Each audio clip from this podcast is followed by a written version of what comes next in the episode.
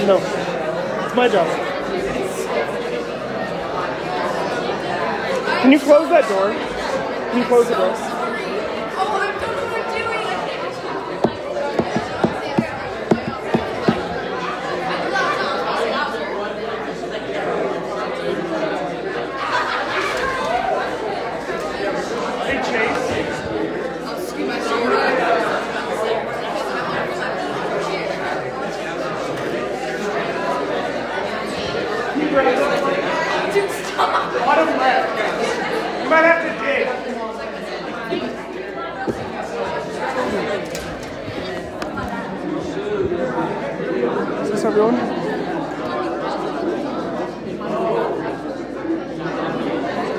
Okay, everyone, listen up.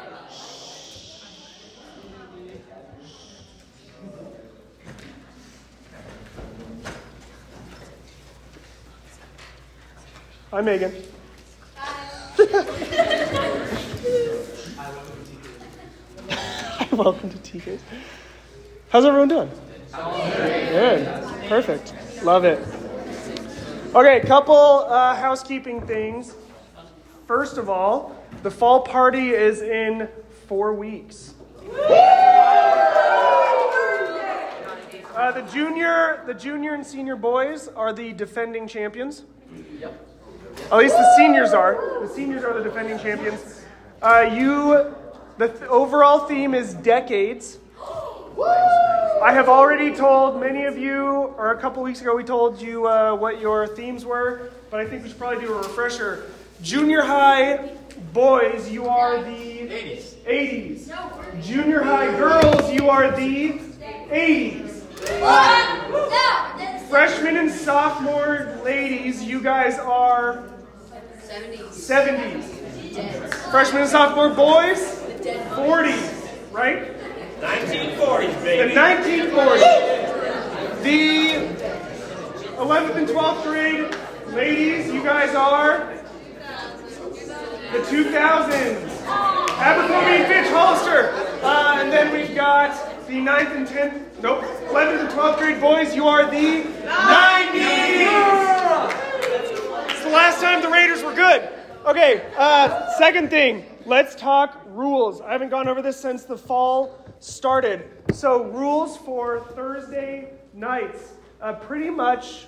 The boundaries of the church for you guys are everything on this side of the church. So really just the parking lot and these, uh, really just the chapel, the grove, and then your classrooms when you're in there. Basically a general rule of thumb is stay on this side unless you are with an adult leader, for instance, playing Gaga ball. Does that make sense? Yes. Yes. Everything the light touches is your kingdom. Uh, and then let's talk also about uh, purple. We've talked about it before. Guys are blue, girls are what? Red. Or red. And they don't come together to make purple. They do not come together to make purple. Also known as no purple. Otherwise, we will be pausing our study on the problems of the heart and watching Sex, Lies, and the Truth by Focus on Family, uh, which is an entertaining and powerful thirty-minute ro- video from the, doesn't have the year on it, late eighties, early nineties. That's my guess.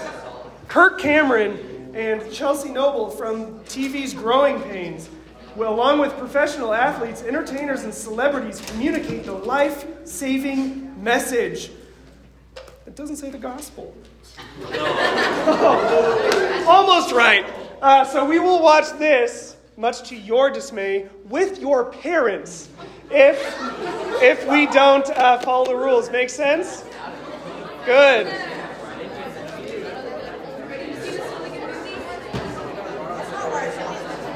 Also, hold on, listen up, listen up.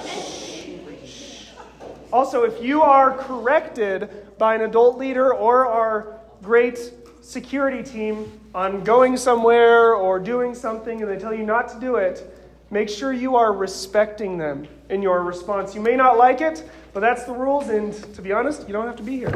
This is not a requirement, no school credit. So, make sense? Bueno.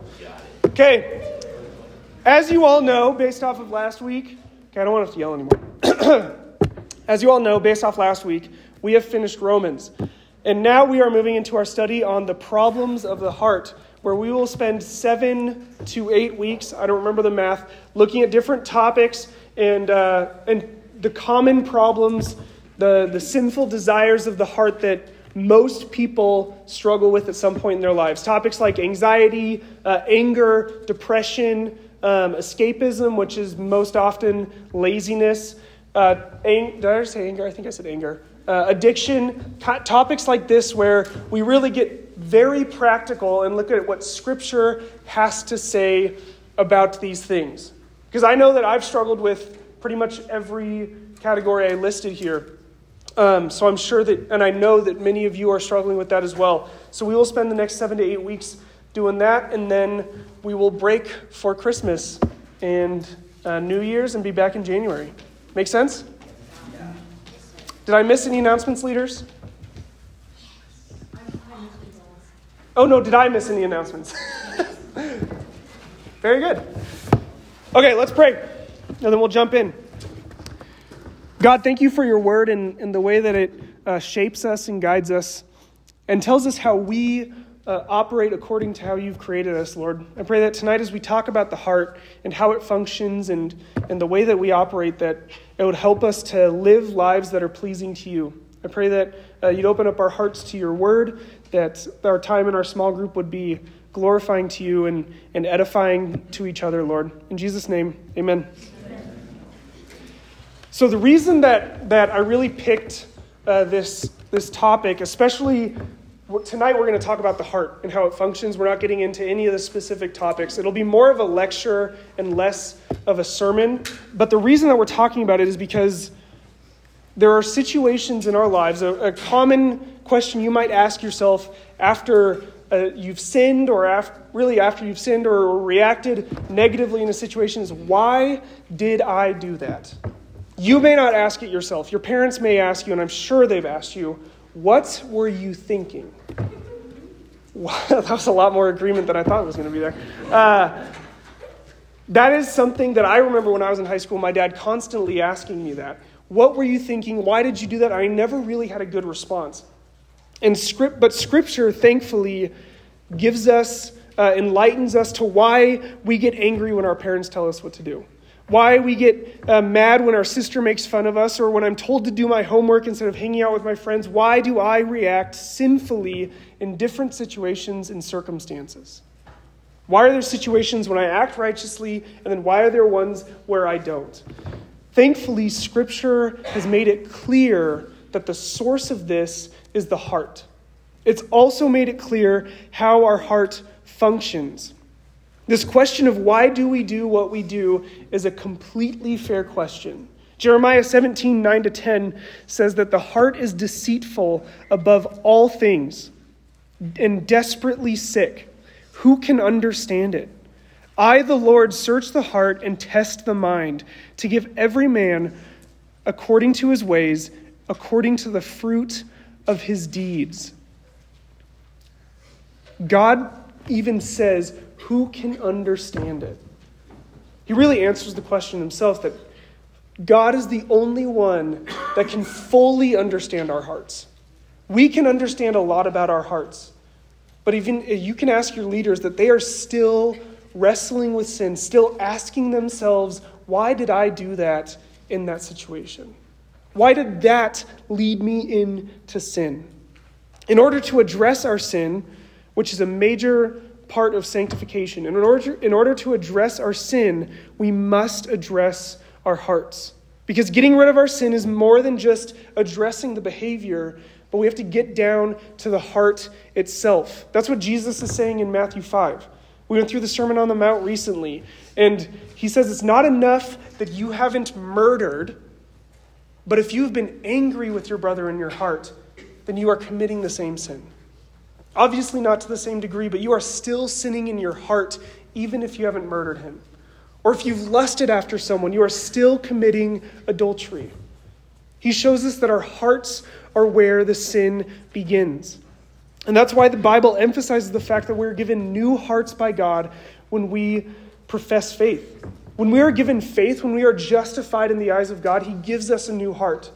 Because before our hearts were stone, doing whatever we wanted to do, suppressing the truth in unrighteousness, living how we wanted to live contrary to how God has called us to live.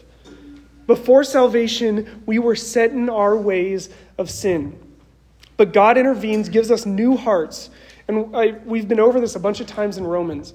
He gives us new hearts that long to obey. A heart of flesh that is operating or that begins to operate the way that God intended. But to do, but to, to work on our hearts, we must understand the way that it works. The way that God has created our hearts to function. And like we've already said, the heart is difficult to understand. It's difficult, but not impossible.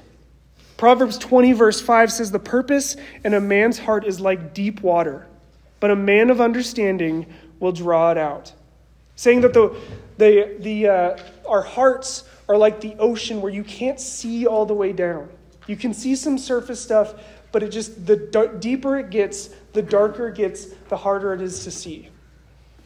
But a man of understanding, someone who is wise, will draw it out. Someone who, who has been given wisdom. And where does wisdom come from? God. When someone who has been given wisdom from God, who knows our hearts, is able to draw out what is in the depths of the heart. And in trying to understand our hearts, we are really looking to answer questions like, how do I respond in different situations? What am I hoping to gain here? Why am I reacting this way? Why am I feeling this way? Why am I thinking this way? What am I really wanting? And how am I trying to get it? It's quite, it's, it's honestly simple. Everything that occurs within us occurs within our hearts. In our current culture, we've separated the heart and the mind and the will. But if you look at Scripture, all of these things are together. All of these things go together under the umbrella of the heart. Every act, thought, desire that flows within us is is spirit. Is um, sorry, it flows from within us, and it flows within our heart. Every choice, even impulsive ones, even ones that you don't think about, like when you first pull out your phone. Have you ever pulled out your phone and then to do something, and then all of a sudden you're on social media or you're texting someone and you didn't, you're not doing what you intended to do? We have so we have so trained ourselves that we go to specific things as soon as we open our phone. And that's an example of, we are seeking a desire, we are seeking to be satisfied in a certain way, and we don't even have to think about it. And all of a sudden you're like, what am I, why am I on Instagram? Why am I suddenly on TikTok? I was supposed to text my mom that it's time to pick me up.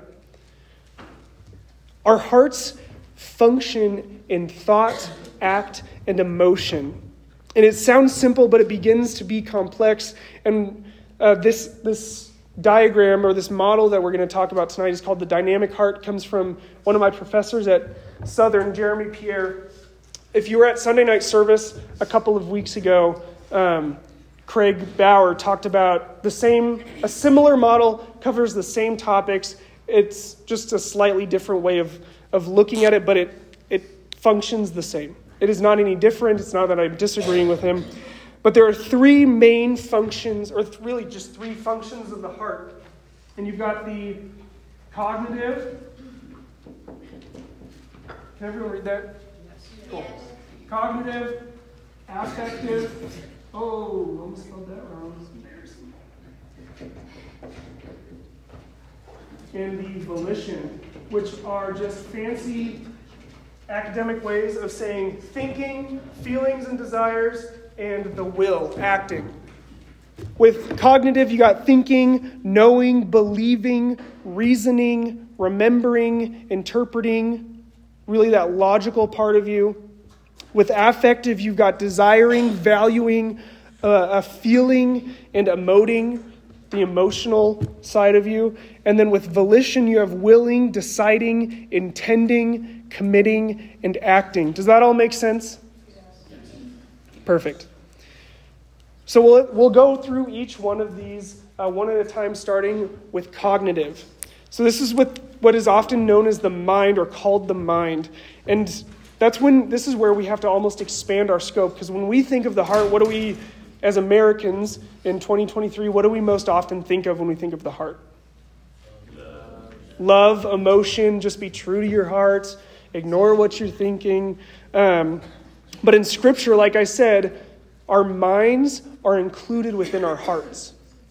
When the heart is functioning, it includes the thinking part. Could I have someone read Matthew uh, chapter nine, verse four?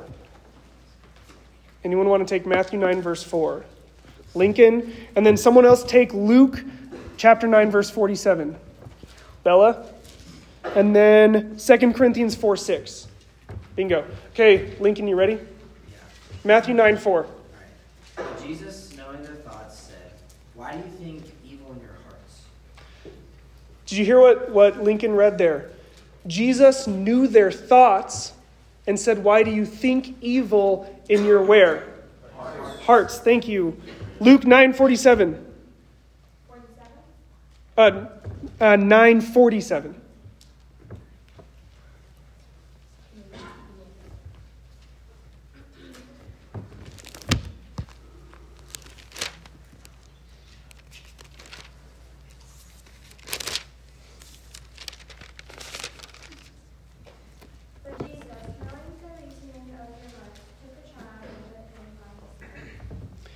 What did Jesus say? He know it says he, Jesus knew the what? Reasoning of what?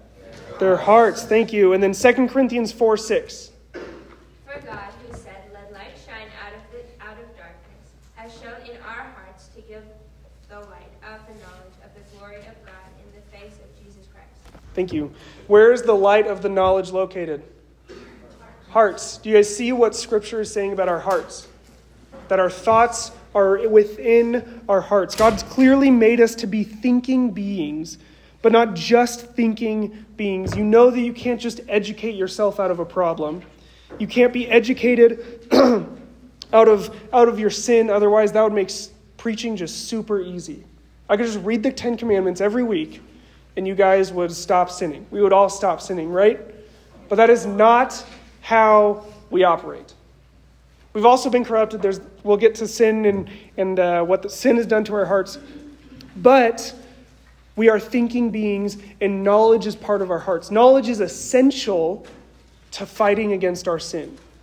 Knowledge is essential to putting our faith in God, because we are given knowledge of Jesus Christ. Does that make sense? You guys see the heart and knowledge? Good. I didn't even look up. Do you guys see the heart and knowledge? Heart and thinking? Thank you. Good. Okay, second one is affective. We are feeling beings. I'm going to just write Matthew nine up here. There you go. That's one verse out of the three. Uh, we are feeling beings as well. We have strong desires and emotions, and those motivate us. When our current, the current spirit of the age, or the current way our world operates, is that our feelings are our best guide, right? We're told to be just be true to our hearts. Our hearts, that's like ninety-eight percent of Disney movies is talking about following your heart, doing what your heart desires. And we have really bought into that. We often act out of our emotions, especially at your guys' age. How often have you been told over and over and over again by your parents to think before you act? A lot. Yes? A lot. Thank you, Malachi, for being honest. Uh, he knows himself. Um We often act out of our emotions. We don't think before our act, and that's dangerous because our emotions can be easily deceived. Even our thinking can be easily deceived, but our emotions especially can be easily deceived. Even in in uh, in the worship services, you can be easily deceived. I, I used to work at a church camp, and the guy that would run lighting told me that he could make people feel, and it's true, he could make people feel whatever emotion he wanted, based off of lighting, uh, the amount of fog in the room, and even song choice. Our emotions can be easily deceived, far, far more easily deceived than we realize. So it's important that we understand that our emotions can drive us more than we want. And it's not that emotions are bad. God created emotions. God even has emotions. Why did God, Jesus, Why did God send Jesus to the cross? John three sixteen. Travis. For God so loved the world. And we also see God's anger. We just read, I mean, one of my favorite books, Hosea, you see God's love for his people, but also his anger at them turning from him, right? So God, we know, has emotions, and he's clearly made us to be emotional beings. But we must operate and function as God has designed us to, just like our minds. It's really easy to get behind thinking or believing that God has created us in a, in a thinking way, so our thinking must operate as he's intended, but our emotions are a lot harder to rein in. Let's look at Matthew. Could I have someone read Matthew six twenty-one? Travis?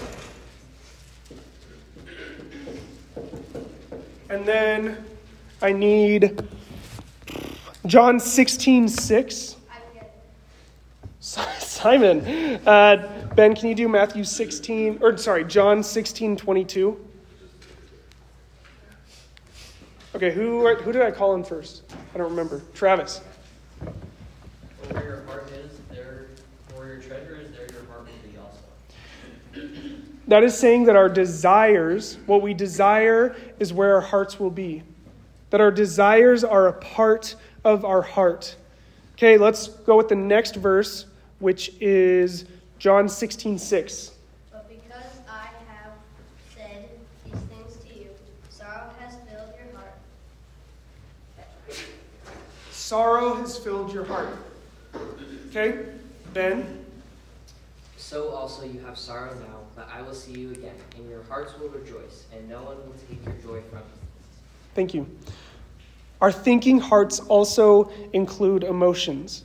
What we believe about something is a huge determining factor in our emotional reaction. Just watch sports. Team, people believe that their team should win, and then you see them crying in the stands after they lose. That's just an easy, easy uh, picture of that, especially the Raiders fans. I heard whispers. uh, okay, volition.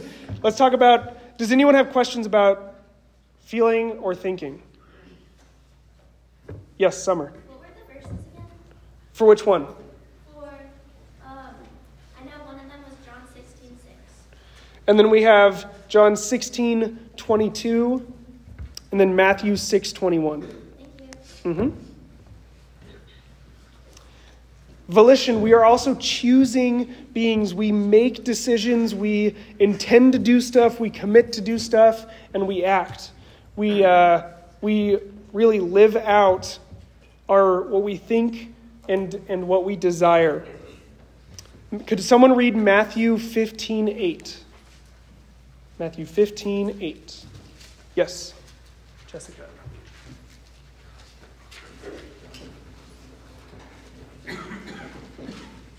Go for it. Oh, not there yet. Sorry.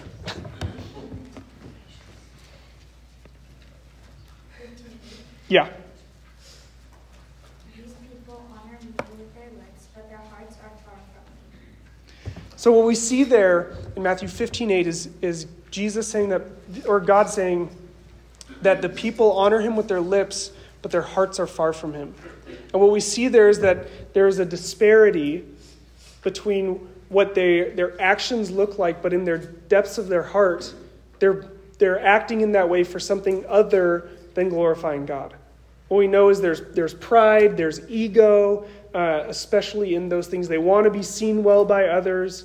So we act out of what's going on within our hearts. Jesus also says, out of overflow of the heart, the mouth speaks. Thank you. That what's going on in our hearts comes out of us, especially in the way that we speak. And that is part of acting. Does that make sense?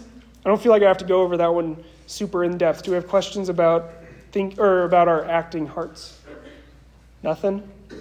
Good. Okay, so let's put this, uh, let's let's put, look at this in a illustration. How many of you guys have given a school presentation before?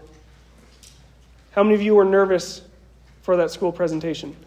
So here is an example of how that how that might be coming up. So thinking, how are you interpreting the situation? You have some belief that you're that your performance in this in this setting of the school of a school presentation is important for your grades, uh, for what your friends think, what your teacher thinks, and because of that belief, because of that knowledge of what's going on, of, of the stakes of your presentation, you are you know the importance, so you're nervous, right?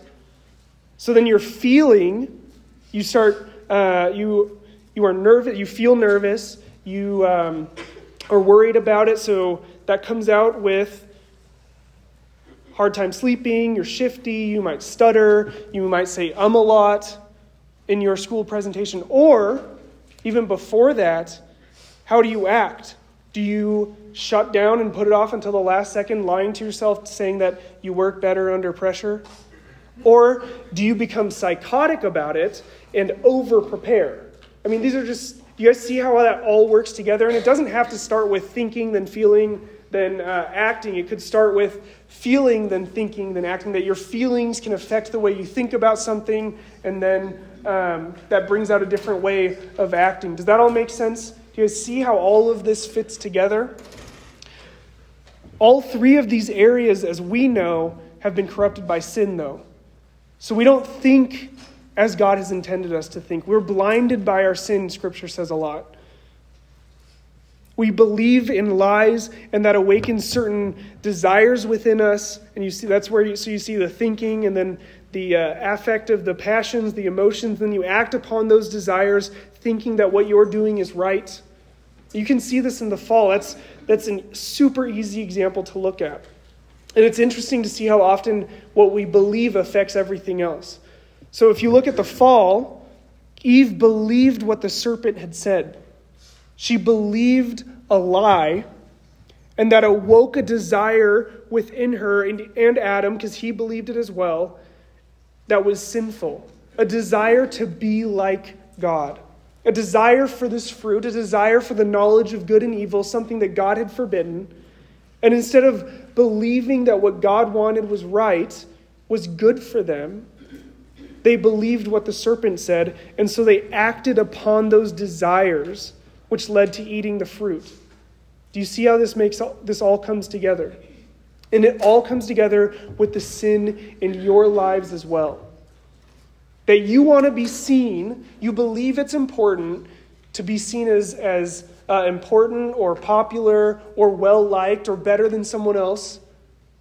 So you feel you feel that desire for that, that we're supposed to be greater than other people. So you sin in ways like slander, or you believe that um, that you are supposed to... Um, I'm running out of an illustration. I should have written these down.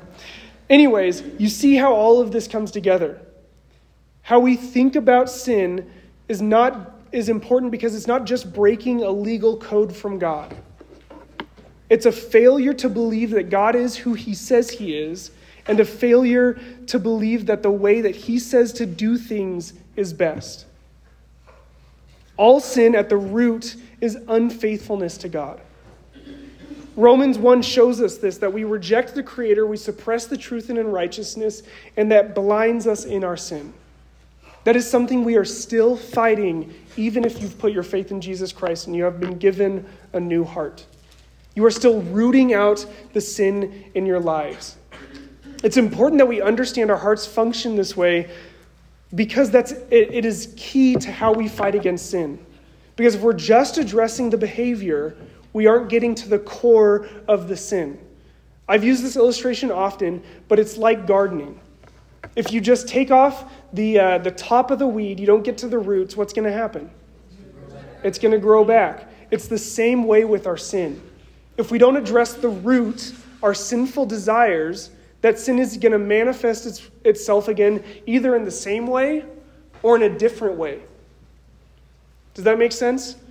You might not yell at your siblings when they make fun of you or embarrass you or do something that annoys you. You could just be, si- be a silent, bitter brother or sister to your siblings. You could just close yourself off to them and, and cut them off, because that's the healthy thing to do. Our sin manifests itself in, ver- in a variety of different ways, even though it's the same sin. Explosive anger is the same sin as bitterness. the same core issue. All sin at its root is unfaithfulness to God. So what do we do with this model? How do how are we supposed to apply apply this to our lives? First, you got to be sanctified. That starts by putting your faith in Christ, trusting that what he has done on the cross is sufficient to cover your sins, knowing that what you do will never earn you righteousness. And you put your faith in Jesus and follow him as your Lord and Savior. And when you've put your faith in Christ, then God gives you a new heart that will long to obey him, that will be, that is ready to function as he has called us to live. And so when you have that faith, it really changes every aspect of your heart. You, you think differently. You begin to see the way or see the world as God sees it. You're given wisdom for discernment. Well, often we'll call uh, wisdom knowledge applied. That we are applying the knowledge of God and the way that the world operates to our lives and to what to the situations that God has put us in. We are able to discern spiritual truths about God, and we are able to discern the way the world operates and how we're supposed to live in it. Because that is a hard thing to, to do, is to live in this world that's corrupted by sin and make righteous choices. Because we are, we're confronted with situations every single day.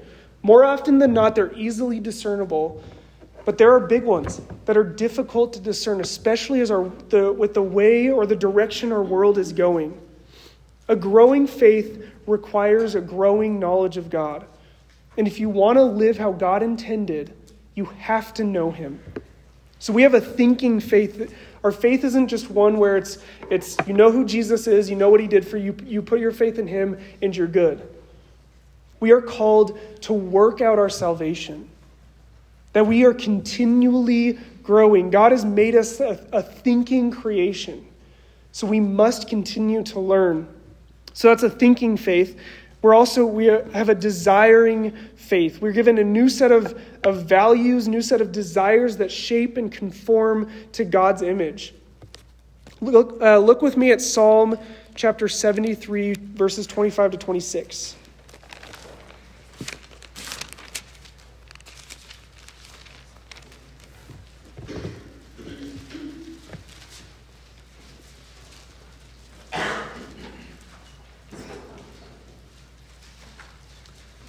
Psalm, Psalm seventy-three, twenty-five to twenty-six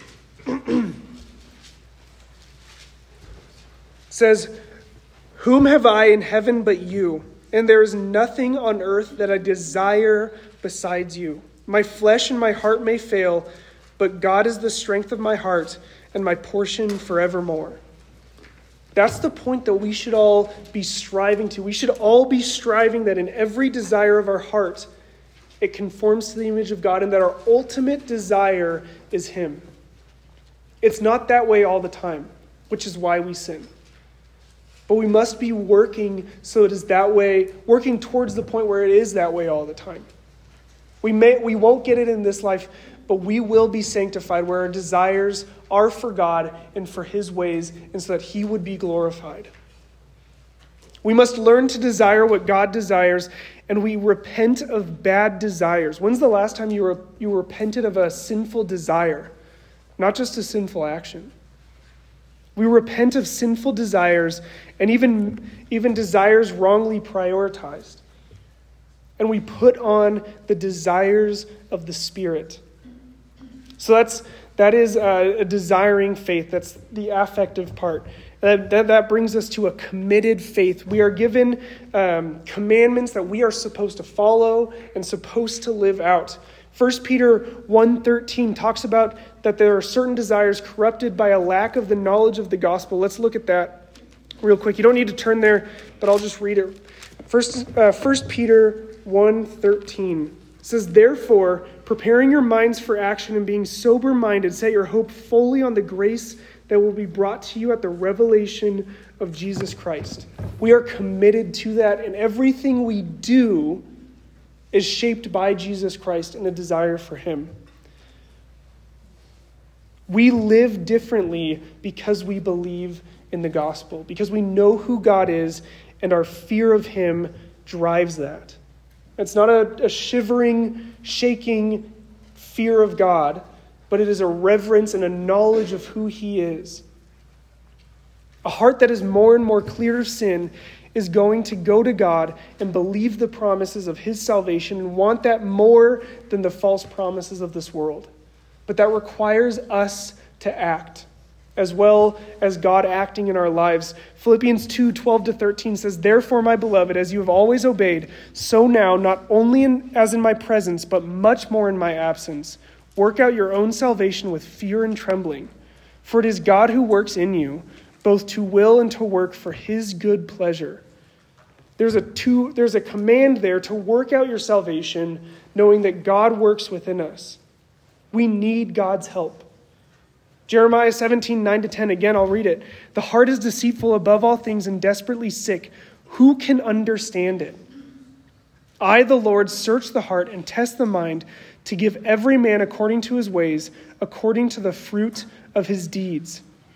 God knows the depths of our hearts. He can see its ways, but he also gives us the wisdom to understand our own hearts.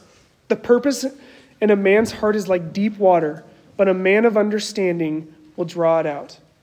We need God's wisdom to know our hearts, to see how we function. So that's the first thing. The, the reason this is important is to be sanctified, but it's also important so we can fight to kill sin. I've already touched on this already, so I won't spend much time here. But Romans twelve two says, "Do not be conformed to the Uh, to this world, but be transformed by the renewal of your mind, that by testing you may discern what is the will of God, what is good and acceptable and perfect." We must conform our minds, our hearts, to God, to the mind of God, so that we can discern the will of God, so we can know what would be pleasing to him in every situation. Killing sin and turning to obedience means that we are working on our hearts, that we are working hard to see what, what desires uh, are causing us to act certain ways, what false, really just lies, what lies we are believing that are affecting our desires, that are affecting our actions. We must know our hearts. And that's why this is so important. As we go through the problems of the heart, we will keep coming back to this. Because there are lies that we believe that affect the things that we feel, which is why we get explosively mad at, our, at the people around us. Or why we try to escape the stresses of life through video games, through social media, through binging T V shows, or hanging out with our friends. Why we are so anxious, why we become depressed. All of this comes back to the heart. That's why this is so important. And there's a lot more that can be said. I, I'm really only scratching the surface here, but this is sufficient for our study uh, the rest of this fall. Do you guys have any questions about this before we conclude? All right, let's pray, and then you guys can go to your small groups.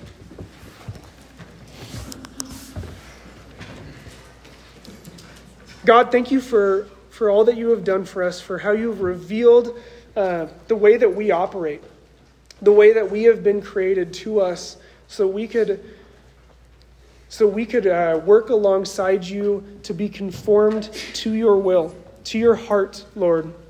I pray that we would remember this as we struggle in our fight against sin, and that we remember that all of this is for your glory, not so that we could be more in line with Scripture by itself, but so that you can be glorified as our lives are living sacrifices for you. Thank you for who you are and all you have done for us. In Jesus' name, amen.